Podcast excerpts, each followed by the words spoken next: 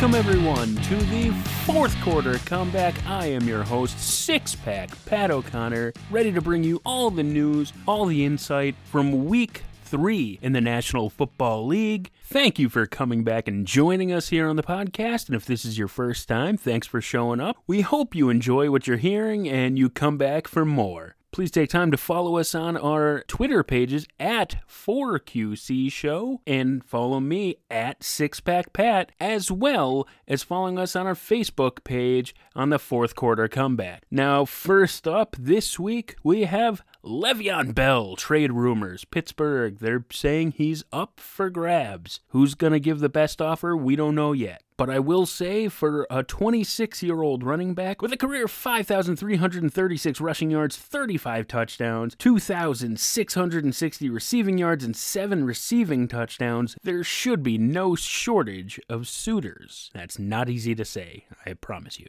Le'Veon Bell obviously holding out this year. He's having his issues going on in Pittsburgh. He doesn't like the way that he's been treated. He sent out a tweet the other day, about three days ago, saying sometimes a simple thank you can go a long way.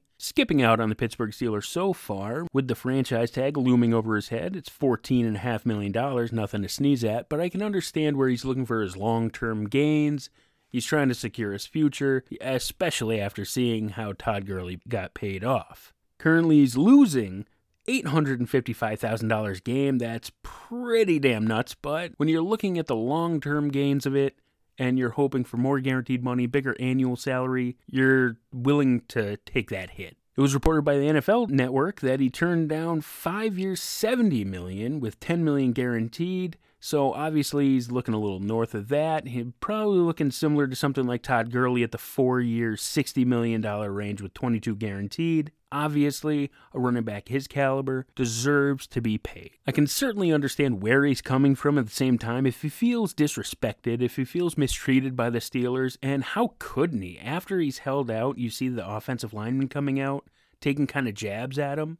Whether those are deserved or right or wrong, I'm not going to make that judgment, but you can tell by their willingness to come out and say it something was already broken in that locker room. I do see where he's saying that the running back position has been devalued over the years. The running back franchise tag dropped from 12.1 million to 11.8 million. The wide receiver tag is 15.9. There's something wrong here where the running back tag actually dropped. It dropped. So clearly people are just getting paid less. Le'Veon Bell, when you see he is one of those talented three down backs that can do it all. And he feels abused in Pittsburgh. He's got over 1,600 touches. Gurley's under a thousand. So obviously, he's not going to get paid like Gurley. The wear and tear is there. It's too far gone. His body's been damaged. But I can understand that's why he's holding out now. I have no problem with Le'Veon Bell making his money, especially when you see someone like Jerick McKinnon. No shade on Jerick McKinnon. I like him. He was a good back in Minnesota, but obviously suffered his year-ending injury in San Francisco. But he's making four years, thirty-seven million. Jerick McKinnon is not Le'Veon Bell. Le'Veon Bell is a second best back. He could be argued he's the first best back in the league consistently. You have to pay a guy like that because he's going to bring your team to a Super Bowl. Not by himself, but he's going to be a valuable piece that gets the job done. Yes, he does miss some games, but last year he only missed one game. He's obviously been dinged up. He's had some injury issues coming off the field and all that. He's had 18 missed games in five seasons and two suspensions for substance abuse policies. So he hasn't been an angel and he hasn't been completely healthy. I can understand that. But end of the day, you only have a handful of running backs as talented as this guy. And if you have all the pieces in place to go to the promised land, why would you not go out and get him? That said, it's a pricey move. It's becoming less pricey with every week. You can chop 855,000 every week off of that price tag. So that's what you have going for you if you buy him in a few weeks. I would have to put a couple of people that I would say that should be in the market for him. I was thinking maybe the Indianapolis Colts. The Colts, they have Andrew Luck coming back from his injury. He's looking strong, he's looking good. Not much of a defense, not much of an offensive line. They don't have a whole ton of pieces in place right now, but they do have a foundation to build around. And what other place has a quarterback that is primed to win, that needs that star running back in his backfield than Andrew Luck and the Indianapolis Colts. Not to mention, they have an extra second round pick from the Jets in a trade from last year, so they have the ammunition to jump up and get it done if they really want to. They have $73 million in cap room, so they can certainly afford it. You can just tell these guys, yes, it's a slightly different front office, but these guys are prone to make big moves especially for running backs. You saw what they did trading the Browns a few years ago for Trent Richardson when they thought that he had the ample opportunity to be a superstar to fill in in that backfield. Obviously, that didn't pan out. They moved him out, but it just showed that they're ready, they're willing, they want to make the move, they want to put someone, a star caliber player in the backfield to help Andrew Luck out. Indianapolis, I really think that's a good place for him to go, and a place that should be intrigued to go get him. Next, I'd say the Texans. Houston Texans 0 3. They need to do something. They've got Watson, they have the vertical weapons in Hopkins and Will Fuller, but Lamar Miller is not the guy. He's never been the guy. He's never going to be the guy. I realize they're probably going to have some issues, but Houston should probably be taking a look and see if they can go out and get Bell. Having a stud running back in that backfield, that would immediately become one of the best, most intriguing offenses in the league. They'd be explosive, and there wouldn't be much stopping them, even in that strong defensive AFC South. Next up, I'd say Tampa Bay. Finances might be a problem, but I, you know, I just I like the fit there. Kind of, he he could definitely work some things out. The only problem is I'm not sure how the finances and how the issues would go with Jameis. When Jameis comes back, he's owed money. Next year they should have 25 million open, but I'm not sure they could make things work this year. I would only make this move if you're interested in actually moving on from Jameis. If Jameis is out the door, maybe you can even ship Jameis to Pittsburgh. I don't know, maybe it's a little pie in the sky. I don't know if Pittsburgh is willing to make the move for Jameis or anybody else that has that many character flaws, but it's been a few years since his last problem. We'll see if Tampa Bay pans out. Kinda doubt it but they're on my list. Last but not least, we have our missing comrade, Rick. His team, the Jets. The Jets, they have a rookie quarterback deal right now. They've got two third round picks. They have plenty of ammunition to pull this off. The only thing, as we've heard before, Rick and Jets fans saying, if we're going to do this, why not make the move for Mac? It's not really the same thing. It's not even in the same category, the prices you'd have to pay for the two. So I don't think that's really worth bringing up. I think that would be a huge help to have a running back like Le'Veon Bell in the backfield with a rookie quarterback, young enough guy like Sam Darnold that would really help him out, especially with the lack of true talent. Robbie Anderson, Quincy Enunwa, I like them. They're not Pro Bowl caliber receivers. So there you have it. The Colts, the Texans, the Bucks, the Jets. Bell is going to get moved. At least that's my thought. Should he? Probably not. He should just stick it out, not quite take James Harrison's advice and say, oh, I'm suddenly injured this week after practicing all week, and then sit out all the games. I wouldn't go that far. That's going to ruin his reputation around the league. A lot of people won't want to give him the money that he's looking for in free agency next year. But bide your time, put your time in after week 10, and get your year vested, hit the open market, make your money, Le'Veon. Let's just hope this isn't a trend in players starting to hold teams hostage. I can understand it, I can respect getting your money, but we don't want to get strung up in the off field of it all. All right, next up on the fourth quarter comeback, we have the New England Patriots. Are they in trouble? Trouble's a strong word. It's kind of funny. Obviously, the Patriots tend to start off a little bit slow in September's, and they really could care less. You hear how Belichick's talking about nobody's lost or clinched the playoffs or lost the playoffs in September and week three. He's right.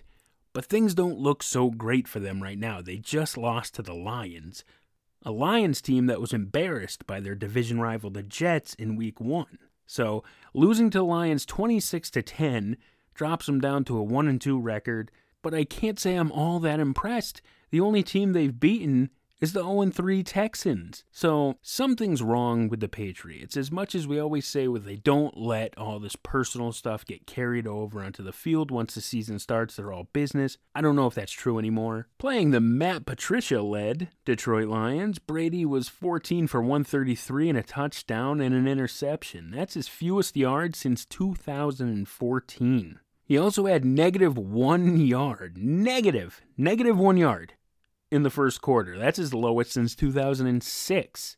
Something's wrong with the MVP, the GOAT, if you will. Some will, I won't. It's not all on Brady. Obviously, he had his issues, but the Pats were just getting no pressure. The Lions were protecting Stafford all night, and there's obviously just a flaw in the system. Belichick, he doesn't feel as in control anymore. He used to be the man, he used to be the king around New England. Nobody questioned him, but now I feel like that's not the case anymore. I don't know if Robert Kraft just decided that he felt like he wasn't getting the credit that he deserved through the whole process, and now he's stepping up and saying, No, no, I'm the man. I'm the man in New England because I'm cutting the checks. Or Brady just felt hung out to dry after Deflategate and all those other things and the whole Garoppolo issue, so Brady just decided to say, Listen, I'm the guy on the field making this happen. I'm done with Belichick getting the glory and people questioning is it Belichick or Brady? Am I just a system quarterback? Brady hates that. I don't have to be inside his head to tell you that. You know it for yourself. Tom Brady hates what people say about him and the Belichick system. We will see what happens going forward. They have Josh Gordon. They made a huge move to go out and get Josh Gordon and they're going to need him because Brady, he's kind of been suffering on the deep ball. He does pretty well sometimes, but his accuracy is off with the deep ball. If he has a weapon like Josh Gordon going up and getting that ball, I'm not going to say he's Randy Moss when he joined the Patriots, but that could be similar. At least he's that rangy, powerful, speedy downfield wide receiver that can make the big play for Tom Brady when he just launches that ball out there and Brady can extend the play and make it happen. That said, they are 25th in total yards and points, 26th in passing, 28th in total defensive yards. They're just a mess right now. They're not good on the offensive or the defensive side of the ball. Patriots are going to have to do something better. They're going to have to step up. Otherwise, this is going to crush them, and they're going to lose their grip on the AFC East, especially when you consider they have to go and play the 3 0 Miami Dolphins this week. And if the Dolphins grab them by the throat and choke them out, I can promise you this them being 4 0 and having those early tiebreakers on the Patriots. I don't know that the Patriots come back from that. I know people have written them off early in the season, written their obituaries prematurely. This could be the time. Next on the list, Pat Mahomes. What the hell has gotten into this kid? Starting the Kansas City Chiefs off to a 3 0 start. He's number one in the entire league right now. So far, he's starting off 2018 with 896 yards, a 66% completion percentage, 13 touchdowns over the first three games. He's got a 91 QBR, 137.4 rating. This kid's on fire. One of the greatest starts to a season from a quarterback perspective ever. Yes, you could owe it to himself. He's got a hell of an arm. He's got a hell of a cannon. He's being pretty damn accurate with the ball, too. You can give some credit to Andy Reid. Andy Reid just helps protect his quarterbacks. He's consistently in the average top 10 of the league's best interception over the past 19 years. He is just something special. He is a quarterback whisperer. I don't love that whisperer bullshit, but he is a quarterback whisperer. And he has gotten in Pat Mahomes' ear because he is protecting the ball. 13 touchdowns, zero interceptions. That's just not heard of. When you look at how they're getting it done, too, did you see the play? Third and goal, Mahomes has it on the five yard line. He has to scramble back to his own 20 because they were getting pressure. They let these guys right through. He scrambles back to the 20 leans to the ground, presses up, fires a dart to Conley in the back corner of the end zone to go up 21 to 7. When you see plays like that, those are the type of plays that make you say, okay, it's not just the strong arm. It's not just decent accuracy. It's not just a mind for the game. The kid is special. And I wasn't a huge supporter. I was a wait and see guy at Mahomes.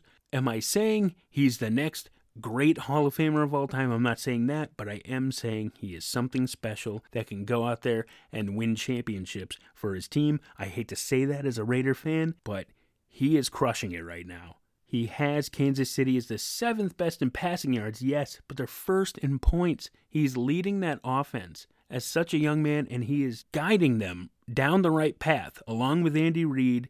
That offense is insane. They have Kelce, they have Hill, they have Hunt, they have Watkins, they have Conley, they have all these weapons, and he is using them the right way. His 13 touchdowns through three games, it actually breaks Peyton Manning's record for touchdowns through three games. Now, yes, I hate, I just hate when they, they you can make a stat for anything. Oh, it's through three games he broke it. What about two games? What about seven games? What's the, what are the records there? I don't care. But this one is actually kind of important because through three games, he has 13 touchdowns. Peyton Manning, he had 12 through three games in 2013. That year is important because that's the year he threw for the record 55 touchdowns. So, if any time a record like that is relevant, this would be a time. Do I see him keeping up that pace? I don't. But it's something to watch, and we're going to see if he's going to be able to keep up that pace. Because 55 touchdowns is no joke. And you get 55 touchdowns, you're going deep into the playoffs. And now we're going to be talking about everybody's favorite topic, the most exciting thing of the week the roughing the passer calls. That's right. Nobody's excited about this. It's murdering our game. Just just killing it brutally. There were 34 roughing the passer calls so far this year through 3 weeks. Last year there were 16. So more than double already. Obviously, after Jerry Jones, some of the players are coming out Jerry Jones. I mean, He's not exactly the best proponent because we all know he has an axe to grind against Commissioner Goodell no matter what.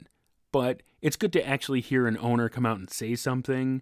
They are holding a conference call, the committee next week, to address all the penalties and how they can fix it because obviously everybody in the league knows this is not going the right way and this is not what they intended. We do need to clarify something, though, for everybody going out there. Oh, the new rule. The new rule is what's killing us. Guys, this is an old rule. This is over 20 plus years old. It's just they finally put something in after the rules committee met. They had an order to start enforcing this a little bit more judiciously on the field because of the Aaron Rodgers incident, his injury, and a few other calls. So they wanted to make sure that this is something that's out there and is enforced a little bit more so. Let's not be fooled into thinking this is some kind of brand new rule. It's an old rule. And the league, as a matter of fact, has sent out tapes. They've sent out multiple examples of how to make the tackle that they're saying is legal and feasible to do. So, yes, the league will try to fix this. They do see problems with what's going on, but they also believe that they're in the right with this being the right move to protect their stars, their quarterbacks, their moneymakers. They're going to have to do something, though, when you have players like Clay Matthews after two weeks in a row. This guy has just been getting crushed crushed with these calls. This week, it wasn't as egregious as the week before, but he's coming out saying the league's getting soft. I think everybody's going to be on the side with him. It's just not a good look. It's not a good look when the players and the fans are all saying the league is getting soft. No, we don't need to go back to the days where people were getting concussions and just getting destroyed. We don't need those old VHS tapes where people are getting drilled helmet to helmet and getting carted off. But we also don't need the rockabye baby bullshit where we're tucking quarterbacks to sleep. For instance, in my game this week, Dolphins, William Hayes, poor guy, thank you, William Hayes. I want to say it from Raider Nation, from the bottom of our heart, from for not laying out on Derek Carr during that sack. Because we remember once upon a time, Tony Siragusa's fat ass laid on Rich Gannon, that crushed him, and that cost us a realistic chance, or at least we thought so, at a Super Bowl that year. So, thank you for not laying out on Derek Carr, but as Derek said himself, we wish that you had because it's not worth it to have a defensive player like that try to pull away and roll off of the quarterback to not make that hit, and the poor guy tears his ACL. He's done for the year. It's just not worth it. You can't sacrifice these guys and their well being and their playing time and their careers for another group and their careers. The quarterbacks, yes, they're the most important guys on the field. Nobody's ever going to argue that. But we can't just start shitting all over the defensive players just to try and cater to the quarterback. Even the quarterbacks don't want that. So we need to find a happy medium. They need to meet. They have to have this meeting next week and figure something out to improve it. Because the way it is now, it's just not going to work. All right, next up, we got our brief Raider Nation report. I am a Raider fan, so if you don't like it, that's just too damn bad. But if you're not a Raider fan, then you'll probably love it because it is not good. Raiders, we are 0 3. This is not a good start. This is not a good start to Gruden's comeback campaign. Obviously, we're looking at this long term. We're not just going to be narrow minded, narrow sighted. We just traded away Khalil Mack, best player on the team. Absolutely no pass rush. Three sacks. Three. so obviously, the team is not adjusted yet to that. And they may not until the offseason when they plug in a new pass rusher. The Raiders simply cannot close in the red zone. They're just not getting it done. Carter's being reckless with the ball. It is a tale of two halves for the Raiders so far this year. They are probably one of the best teams in the first half. They're up 35 to 17. They're outscoring their opponents in the first half. But then get to the second half and they're being outscored 64 to 17. And not only that, but then in the fourth quarter, they're being outscored 37 to 3. Something is falling apart. Quarterbacks are readjusting their game plan with their coaches at halftime, and they are just picking that defense apart because they realize we can do what we please. These guys cannot get after us in the backfield. On the offensive side of the ball, Carr He's doing well with his completion percentage when they're playing the safe game, but his deep ball is lacking something. He has just lost it right now. I don't get it. He's making poor choices on a few of these things. He's just being reckless with some interceptions. That said, some of the receivers could have bailed him out. So we can't just blame Carr. The entire team is just not working together. It's not clicking yet. I feel it will start to come back together, but obviously not looking like the playoffs are in the sight this year. We'll have to see how the team grows and progresses under Gruden going forward.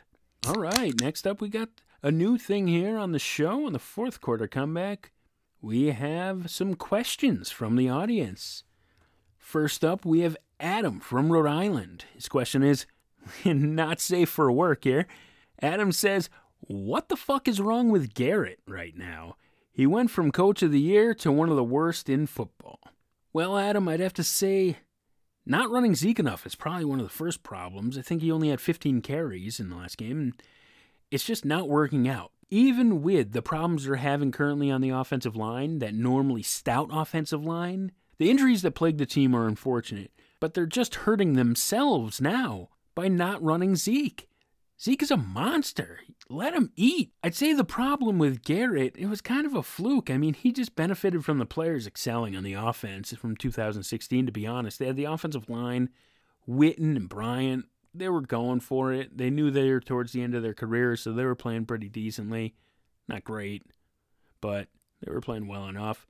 But then they had these rookies coming in with Zeke and Dak, and they were just setting the world on fire in Dallas.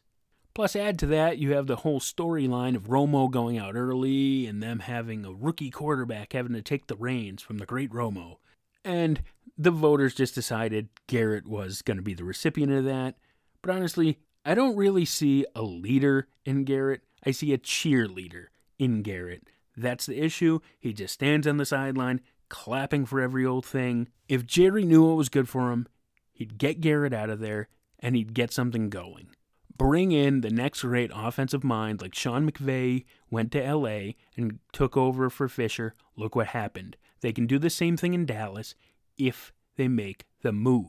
Next up, from my home state, Massachusetts, we've got John. Is Baker Mayfield the real deal? Thanks, Pat. Love the show. Thank you, John. We love you. All right, is Baker the real deal? Um, Baker's probably a top 15 to 20 quarterback type of guy in my mind. It's possible. He will lead the Browns to the playoffs going forward. He's going to get them there. Not this year, but he will get them there eventually. And he's going to have a string of a few years there where they're going to win the AFC North. But do I see him as a top five quarterback? Do I see him as an MVP type of guy, an all pro guy? No, I just, I don't see that for Baker. I think he's an inspiration guy with some good talent, but he's not Aaron Rodgers. He's not Drew Brees. I just don't see him getting to that level, but he's certainly going to be good enough to carry a team into the first, second round of the playoffs. Of course, that all comes down to his coaching. because I am not a Hue Jackson believer. I believe Hue Jackson already should have been out of town. I'm not sure if ownership is going to love having to have Baker's mind be messed with from Hue Jackson in that front office. Dorsey is taking control now. I feel like they're going to move on from Jackson sooner rather than later. We just have to see how many wins the Browns get this year. But similar to the Cowboys, they need to make a move and get another big offensive minded guy in there to take the reins and get that offense on track. Next up, we have our official fourth quarter comeback power rankings. So this week at number five, we have the Eagles, previously missing from our list. And no offense to Nick Foles, but we have Carson Wentz back in action. Came in to defeat the Colts. They're two and one and ahead of the NFC East. So the Eagles getting the nod, defending champions. They should get our respect at least for now. Number four, we have the Jacksonville Jaguars. Yes, they suffered a nine to six loss in that barn burner with Tennessee but the Jags are still 2 and 1, second in points allowed. Yes, the offense does need to get going, but the defense is surreal right now, and they have the best secondary in the game. Reason I put the Jags ahead of the Titans, who are also up there and just defeated the Jags. The Titans, they have a negative one point differential. They're just not hitting right now, and Mariota's huge question mark, so I'm going with the Jags at number four. Next at number three is 3 and 0 for the Miami Dolphins. Dolphins came in, held strong, beat the Raiders in the second half, and took them down. They're going to be facing the division rival, New England Patriots, this week. And if they beat them, they're going to jump up to a, big 4 0 start and a tiebreaker over the Patriots early on. I just like the Dolphins. They're doing something right. At number two, we have the Kansas City Chiefs. I already gushed about Pat Mahomes enough, but he is on fire. He's protecting the ball. Andy Reid has that team working. Defense, offense, the Chiefs just have it going for them. They are proving to be the class of that tough AFC West. And at number one, of course, we have the LA Rams. At 3 0, they are just the unstoppable juggernaut of the league. They're playing in a very weak NFC West. The 49ers are done for the year, it's looking like, after the injuries to Jimmy Garoppolo, Jerick McKinnon, and others. The Seahawks are a mess with absolutely no offensive line, and the Cardinals are a toss up, even with rookie quarterback Josh Rosen coming out to start. Most impressively, they have the highest point differential in the league with 66 points. The next closest team, I believe, is the Baltimore Ravens. That is 20 points away from the Rams. So there you have it. There's our fourth quarter comeback official power rankings for the week. We'll see what changes next week and where the power shifts. And speaking of shifting, let's shift our topic over to fantasy football. Your favorite and mine. Today, I'm going to actually give a little bit of fantasy advice. My fantasy advice is don't be afraid to trade. Trading can be your friend. Too many people out there are too scared to pull the trigger on a good deal because they're worried about looking foolish or feel like they're going to miss out. Do not be scared. If you feel like you have a good deal and you feel like you're getting something back that that can improve your team, then go for it. Whether it be the sure thing or reaching out for one of those hidden gems or a guy that just got traded, like Josh Gordon. We'll throw him out there. If you believe he's going to break out, go for it. Don't be too shy to make a move. That's how you're going to win. Bold moves win championships. Don't be scared to trade in fantasy football. It's not going to be the end of the world if you miss out on a trade. That said, don't go trading the farm just because you're desperate. Desperation is the loser's cologne, and everybody in the league can smell it. So do not go fishing for trades and showing your hand too early because people are going to see that you're desperate and they're going to try to take advantage of you. Don't trade your studs or your entire team unless you're getting proper value back. Who's the proper value? That's up to you to decide. Nobody else can tell you. But bottom line, don't be scared to make a move. And now we have the fourth quarter classic, the buy and sell fantasy watch. My first buy of the week is a pretty obvious one. Everybody's fallen in love with him. Mike Williams, two touchdowns this week. I liked Mike Williams before, and I continue to like him because he is building rapport with Philip Rivers. Look forward to Mike Williams getting a lot more targets, a lot more touchdowns.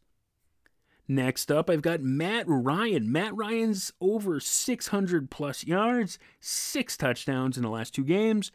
Matt Ryan, he's got another viable target. Who knew?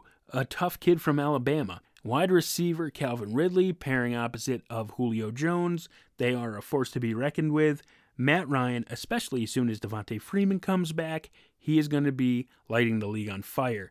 Passing yards, touchdowns, he's going to be getting the stats. So keep Matt Ryan, buy Matt Ryan cheap if you can right now, pick him up. Matt Ryan's a pretty good guy for you. Next up, here's a desperation play for those out there in leagues that have hoarders or two quarterback leagues. For those people that cannot get a quarterback, they don't seem to have one, go get Jameis Winston. He's out there. There's a very high likelihood they're just not starting him against a tough Bears defense. They're going to go into the bye, and then Jameis is going to start for the Bucs the rest of the way. So if that's the case and you pounce early, yes, you know I do not love Jameis Winston, but he's going to be at least a semi-valuable fantasy starter. So if you need one in two quarterback leagues, flex quarterback leagues, or leagues with hoarders that like to keep three quarterbacks on their bench in hopes to trade people, Jameis Winston might be a good guy to stash and have as your quarterback. Lastly, I'm going to be selling Adrian Peterson. I love Adrian Peterson, and he is defying Father Time. Put up two touchdowns. I like to take this ride with Adrian Peterson, but unfortunately, it's going to be a very bumpy road. It's going to be very inconsistent with lots of potholes, and I'm going to dive out of this metaphor because Adrian Peterson is a guy you need to sell. Good back, he'll get the job done every other week. And if that's consistent enough for you, cool, keep him. To me, not so much. I'd like to move on while his value's high enough, get something decent in return. And lastly, on the fourth quarter comeback from Six Pack Pat, we have Six Pick Pat. These are the six things that I'm looking at that I'm picking as most interesting to see around the world of football this week. First up, number one, we have Ryan Fitzpatrick versus the Bears. Tampa Bay's 2 and 1. They got the bye week next week. As I just said in the last segment, we know Jameis Winston is coming back this week from the suspension. This could be the last chance for Ryan Fitzpatrick to prove he has what it takes to be the starter for a little while longer. Now, if Tampa Bay was considering that Jameis Winston is their guy going forward, no matter what, then why wouldn't they have him out there? Maybe because they're worried about Khalil Mack murdering him on his first game back. So they will wait, they will let Fitzpatrick take the hits and go into the bye week to get Jameis ready. Fitzpatrick has 400 yards in his last three games to start the year, the only guy to ever do that, 400 games, three straight games in a row. Fitzpatrick should not make it easy on the Tampa Bay Brass and put up another 400 on that Bears defense. I don't think we'll see Jameis if that happens. Next up, we have the Miami secondary. They've got seven interceptions on the year. That is leading the league. They are 29th in pass yards allowed with 865. They're going to have to deal with Tom Brady, who's coming off of a horrible performance, his lowest passing yardage in quite a few years, and potentially has a new long range weapon with Josh Gordon. Gronk looks hungry. It seems like Tom Brady is going to come out slinging that ball. So I'm looking at you, Miami secondary. Xavier Howard, Reshad Jones, TJ McDonald, Minkah Fitzpatrick, and anybody else out there calling you out. Let's see what you can get done against Brady and the Patriots. Can you step up, get it done when the pressure is on to take a big lead in the AFC East early on? Next, we have the Vikings, the 1 1 and 1 Minnesota Vikings going to the Rams 3 0 on Thursday Night Football. This just seems like game of the week written all over it. Of course, the Vikings not playing up to their potential. The Rams have the third best offense and the sixth best defense in the league this year, while the Vikings have the fourth best passing offense, but the 31st rushing offense. That is in part due to Dalvin Cook being injured, but it looks like he's going to be expected to play Thursday night. However, not expected to play for Minnesota is Everson Griffen, who is out with off field mental health issues and has apparently gone batshit crazy, so don't look forward to seeing him.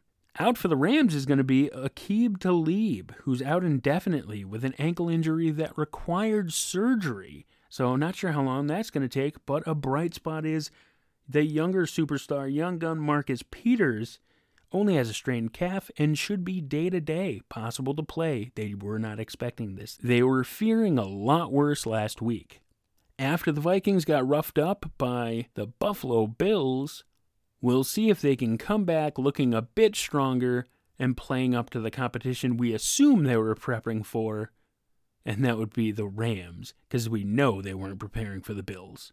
Number four on my list for six pick Pat is Earl Thomas. Earl Thomas is not practicing, but he's making points and he is making them on the field. He had two interceptions against one of his big suitors, the Dallas Cowboys. He does want to be traded or taken care of. Doesn't seem like taken care of is going to be an option this year. And the traded, Seahawks are saying they have to be blown away. They have to be blown away by the performance of Earl Thomas. He's getting rest and he's getting results. We'll see what happens this week with Earl Thomas as he continues pushing his trade value through the roof. Number five, we have the Bills and the Packers. Listen, the Bills dominated the Vikings. The Bills dominated the Vikings, who were 16 and a half point favorites. 16 and a half. That's just ridiculous, and it lends every credence to the saying any given Sunday. Listen, the Bills get sacks, Green Bay gives up sacks, and we know that Aaron Rodgers and his knee are hurting right now. So if Buffalo can get in there and cause a lot of pressure, this could be an interesting game and another vengeful trip from Buffalo to the NFC North. Green Bay has the 27th best run defense. Chris Ivory put up 126 total yards, and it sounds like Shady McCoy is ready to play. He's definitely saying he's still hurt, but he wants to get out there. He wants to get some run against that weak Green Bay run defense. Josh Allen is a gamer, we all saw, and if you didn't, take a look, go look it up. Josh Allen hurdling Anthony Barr of the Vikings. I'm sure his coaches told him never, ever, ever do that again. But that just showed the spirit he has. The kid wants to win, the guy wants to win games, and he has the cannon and mentality to do it. Also, one last side note that could be fun and it could be terrible. Could this be the third week in a row, Clay Matthews? Because Buffalo's tied for worst in sacks allowed. So, will we see Clay Matthews with another clutch roughing the passer to help Buffalo win the game? Last but not least, we have the stoppable force versus the very movable object. That would be the Raiders' non pass rush against Baker's non offensive line. The Raiders are dead last in the league in sacks with three. Cleveland is tied for worst in sacks allowed. Let's see who can excel at being the most terrible. That said, it should be an interesting offensive showdown. I look forward to seeing Baker and Derek Carr have a hell of a showdown on Sunday. It should be a quality game if you're not watching the line play. And those are my six picks for the week, what I'm watching around the world of football. And that is the show. Thank you again for joining us on the fourth quarter comeback. We cannot do it without you and your support. We love you. We thank you. You can follow us on social media on Twitter at 4QC Show, at SixPackPat, the number six, at Rick Redzone, even though he is absent today and on our Facebook page on the fourth quarter comeback. We thank you for joining us. We hope you enjoyed it. Enjoy week four. Hopefully, your team does well and you are fantasy dominant. Join us Saturday for Rick's picks, as well as our, our quick pick show. And now, time for the parting shot. If anybody's seen a spare face laying around, please return it to Chris Conte. Vance McDonald stiff armed it the fuck off.